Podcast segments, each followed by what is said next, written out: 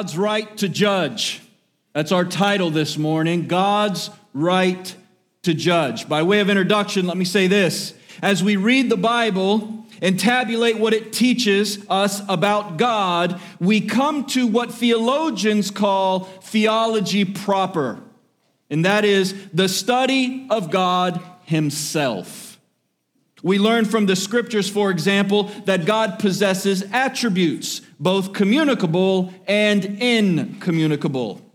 Communicable attributes are those qualities and characteristics that God possesses and has also endowed us with too, as men and women made in his image and his likeness. Examples of God's communicable attributes would be love, compassion, reason, goodness, etc.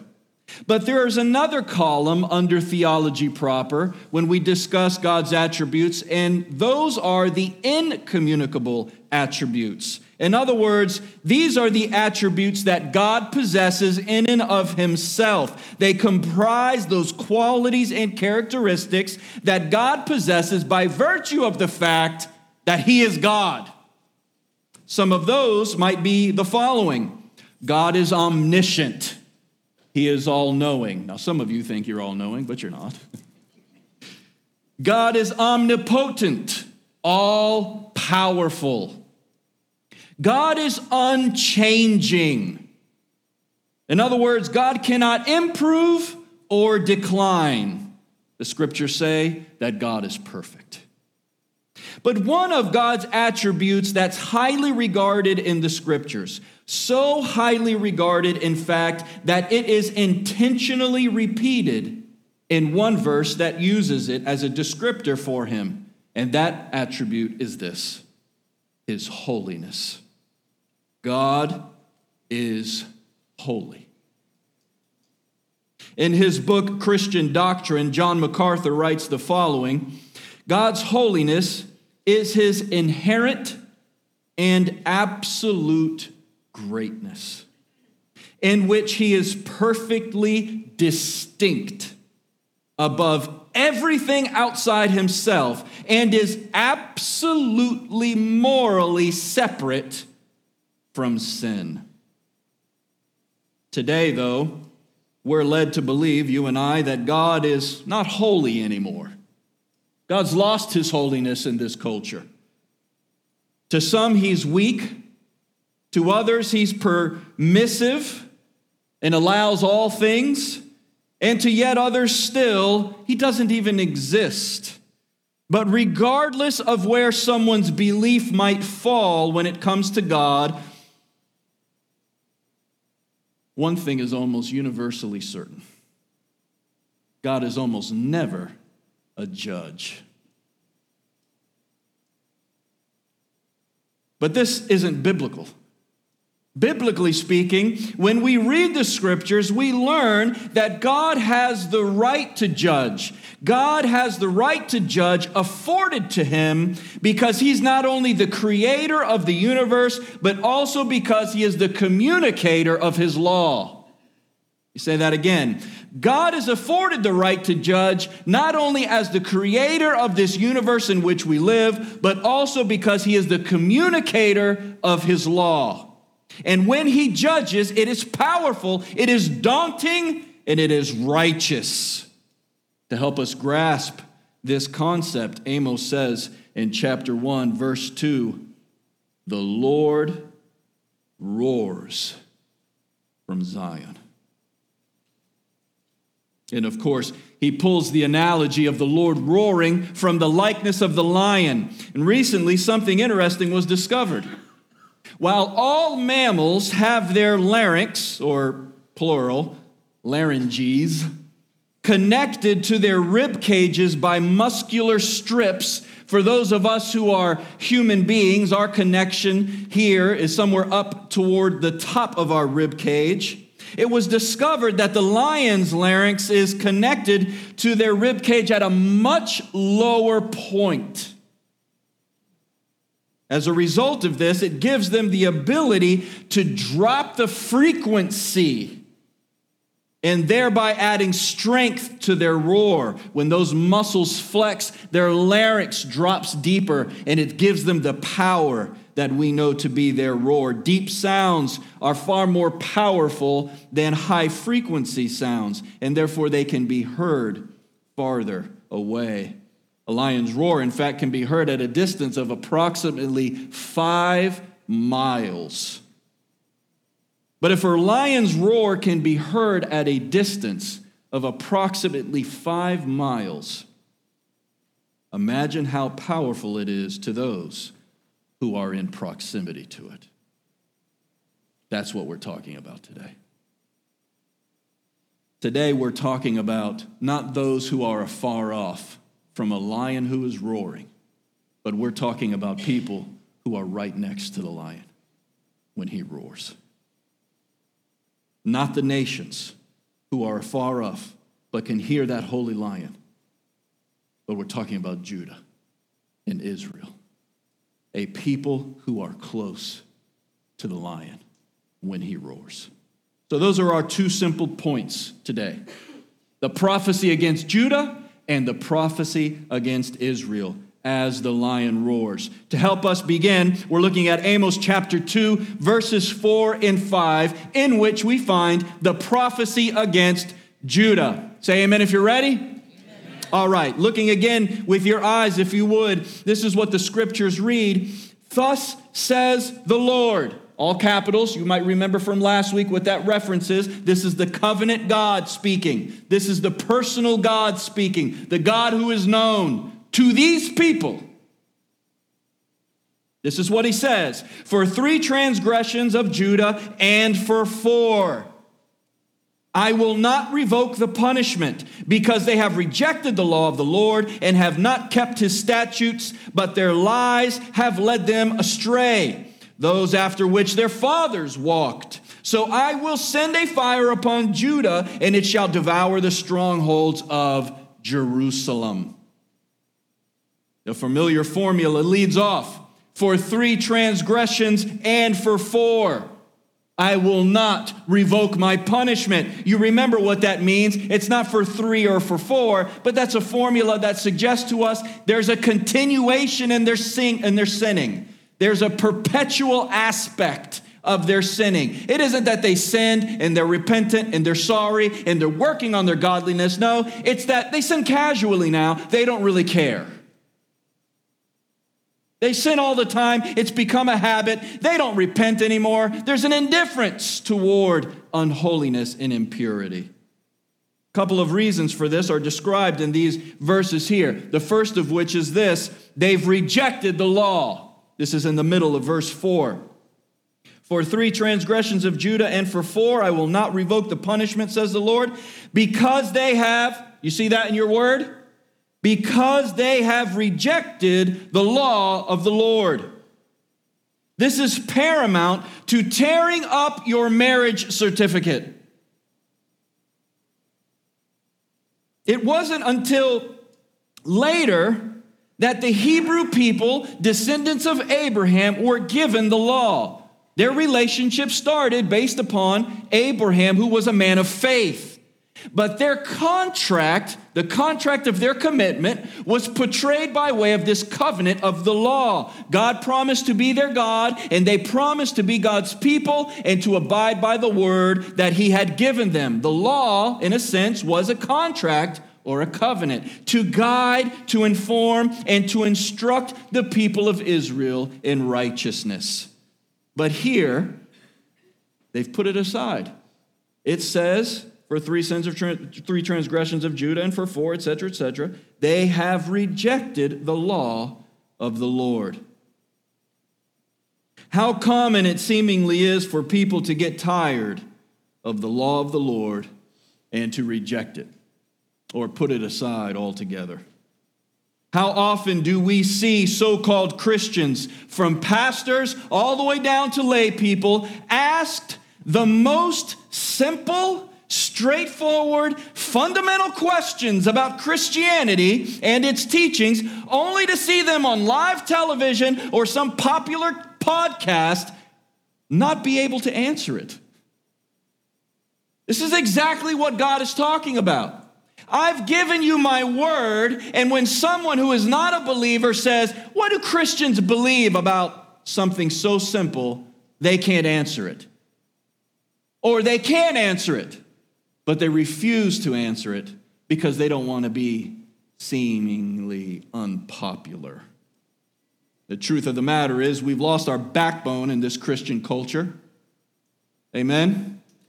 We've lost our courage in this Christian culture because somehow the world has taught us to believe that popularity is a synonym for truth, for right, but it isn't. Sometimes being unpopular and being right are the same thing, particularly, particularly, excuse me, in this society in which we live right now. Second, they've been dishonest. They've put the law of the Lord aside. But secondly, they've also been dishonest. This is the end of verse 4. Their lies have led them astray. And should that really challenge our thinking? Should it really challenge our thinking that once you forsake God's law, dishonesty really isn't a big deal? Should it really challenge our thinking that the God who said, You shall not lie, convicts those who put aside his law of living in dishonesty.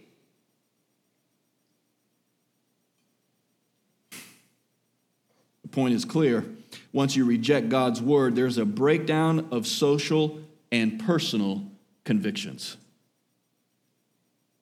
Which is why we have so many people adding adjectives before the word Christian. They're this kind of Christian and that kind of Christian. Everything becomes compromised when you compromise the Word of God. Everything becomes compromised when you decide that the power that is contained in the law of the Lord is a power that needs to be negotiated, that needs to be adapted, that needs to be changed. The final word for Judah comes in verse 5. So I will send a fire upon Judah, the Lord says, and it shall devour the strongholds of Jerusalem.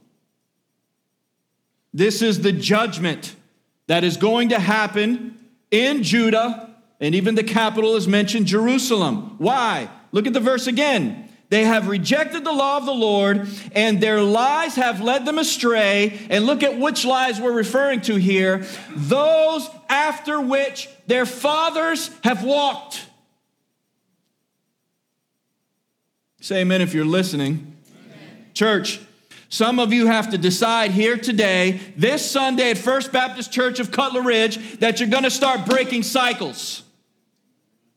Some of her you here, you don't have your husband with you, your kids don't have the father with you, and you're playing the victim because you have been victimized. But in the strength of the Lord, you don't have to perpetuate that victimization. You've got to decide, however, that you're not going to live in it. Because if you perpetuate what the fathers have done, the Lord will visit that judgment on you too. You're not going to be able to play that card with God the judge who is holy. God who God is holy and he will visit judgment on all sin. Now, if your father has left you, if your grandfather has left you, if the man who has promised you, Tom and I were having this conversation this morning in my office, if the man who has promised you and covenanted with you before God and everybody who's there that he will never leave you in sickness or in health, in poverty or in riches, no matter what comes, good, bad, or ugly, he's going to be there for you. If that illegitimate sellout has left you, you are not without excuse. When every father in this earth has left you, God will be your father. God will provide men in the church to be a father for you. There are a lot of deacons here and older men here who are mentoring younger men. Because that's what the Bible commands us to do. Because if we don't do it, we raise up men who aren't men. They're stuck in a perpetual adolescence where their mothers, no offense, moms, continue to make everything palatable and okay. You see it on the news. We see it on the news. There's such an absence of masculine manhood that the men are out pillaging and raping and stealing and destroying. And when they put their mother on the TV camera, she goes, He was such a good boy, I don't know what happened.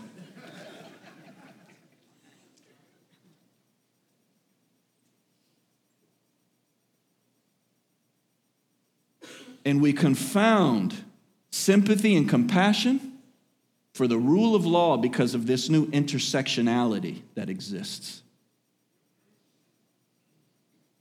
Listen, if you're here, ladies, without a man, I'm sorry. Young people, if you're here and you haven't spoken to your dad recently and he hasn't put his hands on you and hugged you and told you how much you're worth and that he loves you, I'm sorry.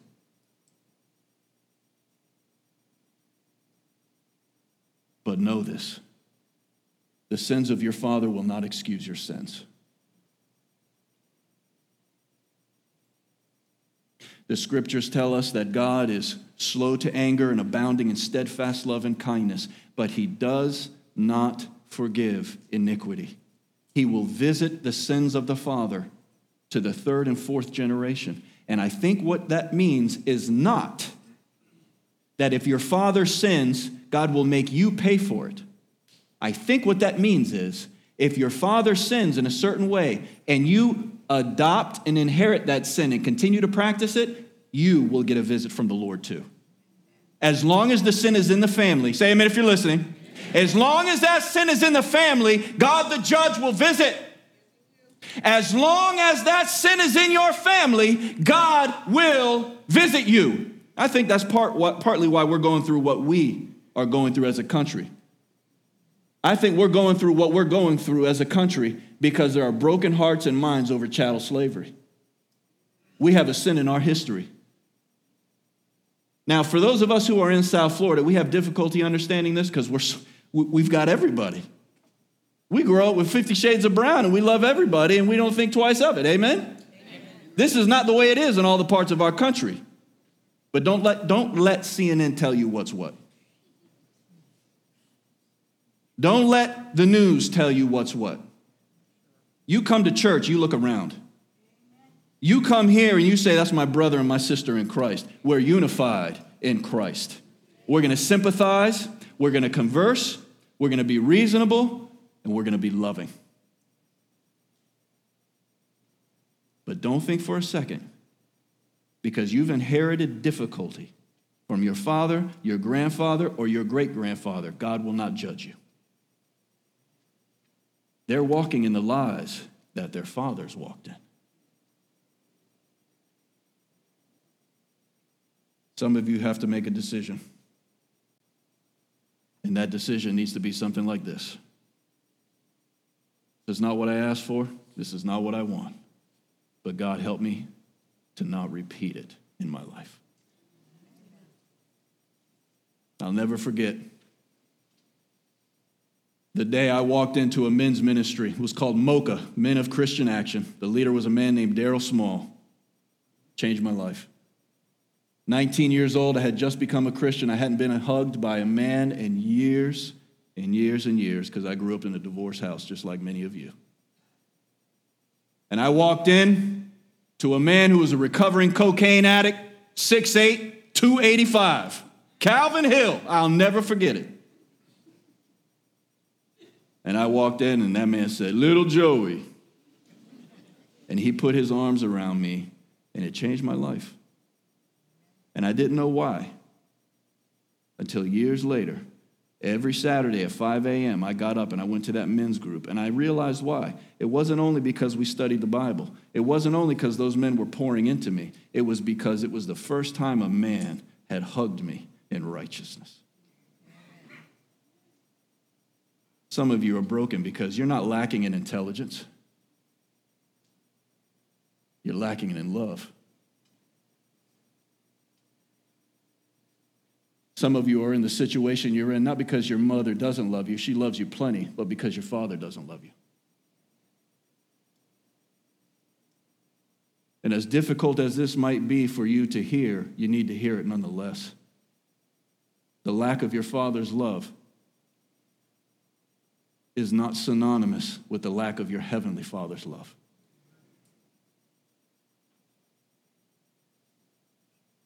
The heavenly father will love you, he will keep you, and he will send people into your life like he did me to help you know that you are loved, to help you know that you are not alone.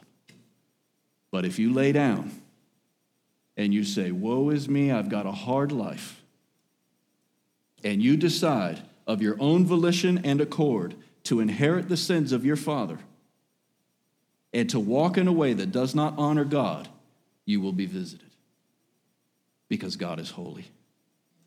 And as a holy God, he will judge. And you say, Well, I've got such an incredible argument.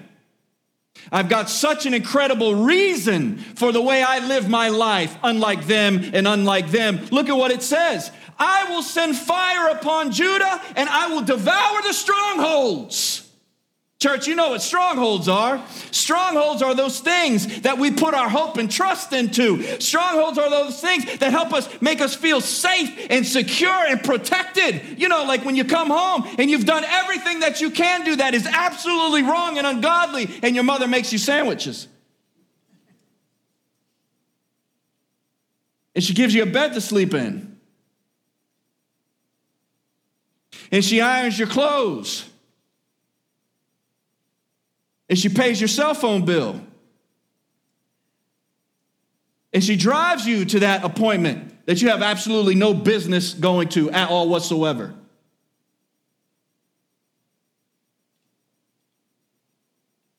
Church, be careful what your strongholds are.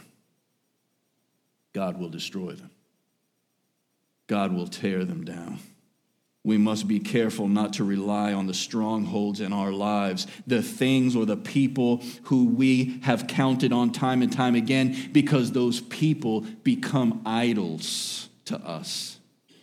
The thing by which we get our pleasure, the thing by which we get our way, the thing by which we get our blessing.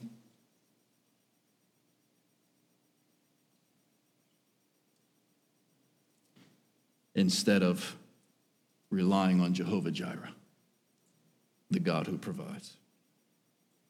We can rely on our parents, our spouses, our jobs, our social media, our savings accounts, our bodies or our physiques, our friends, bad habits. There's a hundred things that you and I can rely on for our joy, our happiness, our peace, our comfort. But any and all of these things can be stripped away from us at a moment's notice.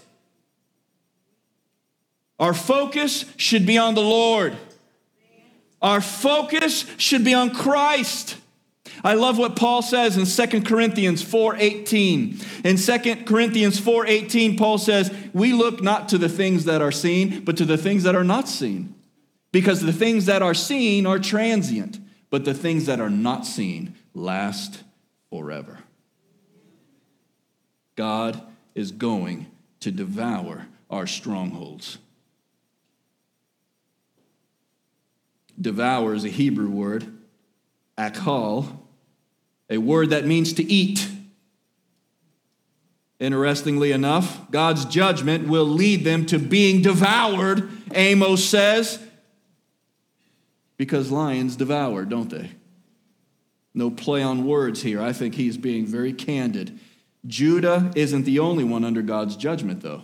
Israel is under God's judgment, too. This is our second point the prophecy against Israel. Beginning in verse 6, read with your eyes as I read. It says, For three transgressions of Israel, and for four, I will not revoke the punishment, because they sell the righteous for silver, and the needy for a pair of sandals. Those who trample the head of the poor into the dust of the earth and turn aside the way of the afflicted a man and his father go into the same girl so that my holy name is profaned. They lay them uh, they lay themselves down beside every altar the garments taken in pledge. They drink ho- uh, wine in the house of god etc etc let's stop there. There's a few things that i want to just categorize here sins that are mentioned that i want to just categorize. They're going to come up on the screen. First there's materialism. First, there's materialism. Second, there's social callousness. And third, there's sexual immorality. Sound familiar? It says, they sell the righteous for silver and the needy for a pair of sandals. This is a synonymous parallelism. He's saying the same thing twice. It's the same thing, different words. Called the synonymous parallelism. And this parallelism is pointing at the materialism or the, the covetousness that's rampant at this time. Why would you want to sell the righteous? And why would you sell a needy person so that you can have another pair of shoes? The reason is simple. In a materialistic culture, enough material is never enough material. We say that again. In a materialistic culture, enough material is never enough material. And when you live in a materialistic culture, people are a means to an end. They're disposable. Some of you are sitting here today, you don't know this. It might be kind of coming to your, um, uh, your, your, your realization as I'm sharing this with you. You've been disposed of because you've served your purpose. Someone has used you and abused you, and they've gotten what they've wanted from you, and now they've put you aside because you were just a thing. You are just a means to an end. Now they got the attention from the person they really wanted, or they got the thing from you that they really wanted, and you're looking back on your life. Some of you are going, Yeah, that just happened to me this weekend. Or you're looking back on the last five years or the last 10 years. Some of you are looking back on the last 40 years of your life, and you're going, That's my testimony. Laying down like a floor mat, letting people walk on me in the hopes that I would be loved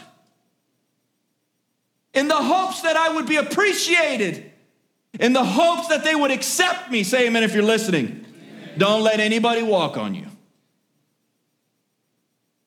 Don't let anybody mistreat you. Don't let anybody talk to you like you're anything other than a prince or a princess of the Most High King. Amen? Amen. Learn your place and appreciate the place that God calls you to occupy.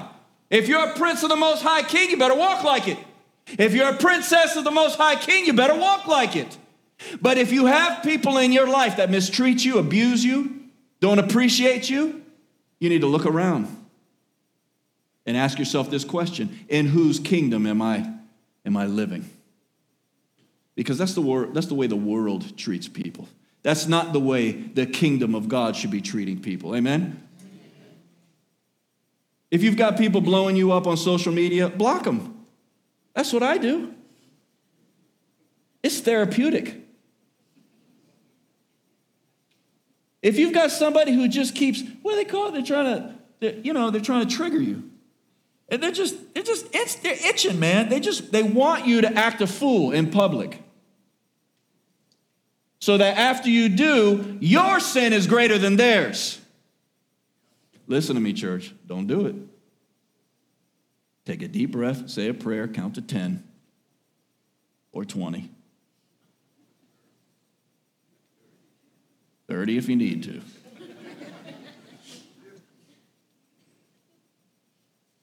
Remember that you're a prince or a princess of the Most High King. And then act accordingly. Why? Because for some people, you are nothing but a means to an end it's a materialistic culture. And in a materialistic culture, stuff has value, not people.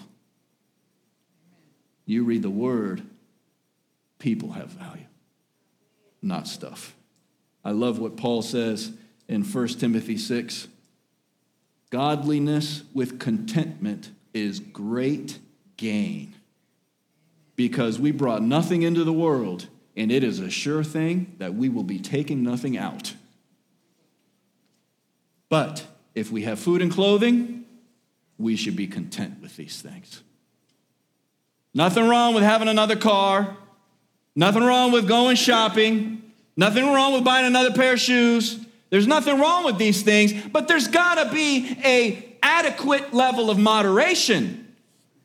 When all of your joy is wrapped around material, then you've got to ask yourself, God, if I placed material in a place of idolatry, so that if I pray, I'm not happy. If I read your word, I'm not happy. But if I shop,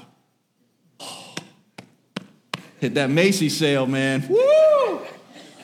I am happy now. Listen, I was raised by three women. I can shop. You can ask Patty. I love shopping. And if something's on sale, watch out.